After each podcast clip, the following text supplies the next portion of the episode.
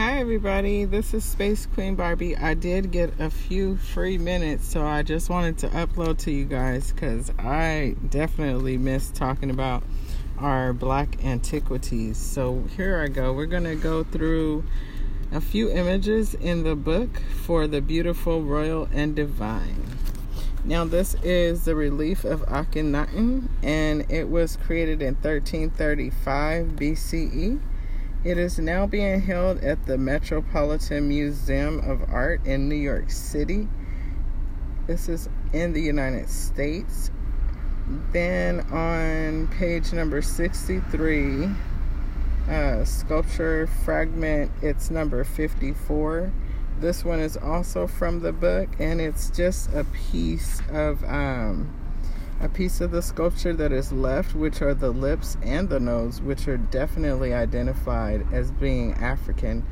This is number 54, which is a fragment of a statue of Akhenaten. And this circa at 1335 and BCE. This one is actually being held in Munich. Not quite sure why, but they have proprietorship over it, I guess. I found this to be very interesting. You guys have to see this one. This one is the torso of Nefertiti. Now, this sculpture was the chief queen of the pharaoh, Akhenaten, and one of the famous women in history. Nefertiti's title also includes soothing the king's heart in his house. She is the mistress of the upper and the lower kingdoms, the great king's wife, and the lady of the two lands. This circa around 1335 BCE, and it is located in Paris. It's very beautiful. I will be uploading some of the pictures onto TikTok, so just look for these there.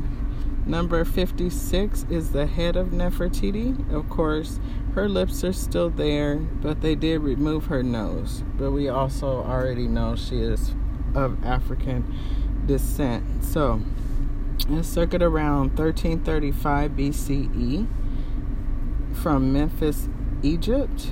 It's made out of brown quartz, and it is in the Egyptian Museum at Cairo. So this whole section that I'm doing is all about Nefertiti.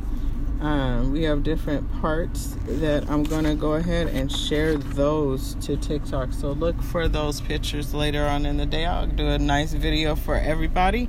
And thank you for tuning in. This is Space Queen Barbie. Tuning out. Thank you. Bye-bye.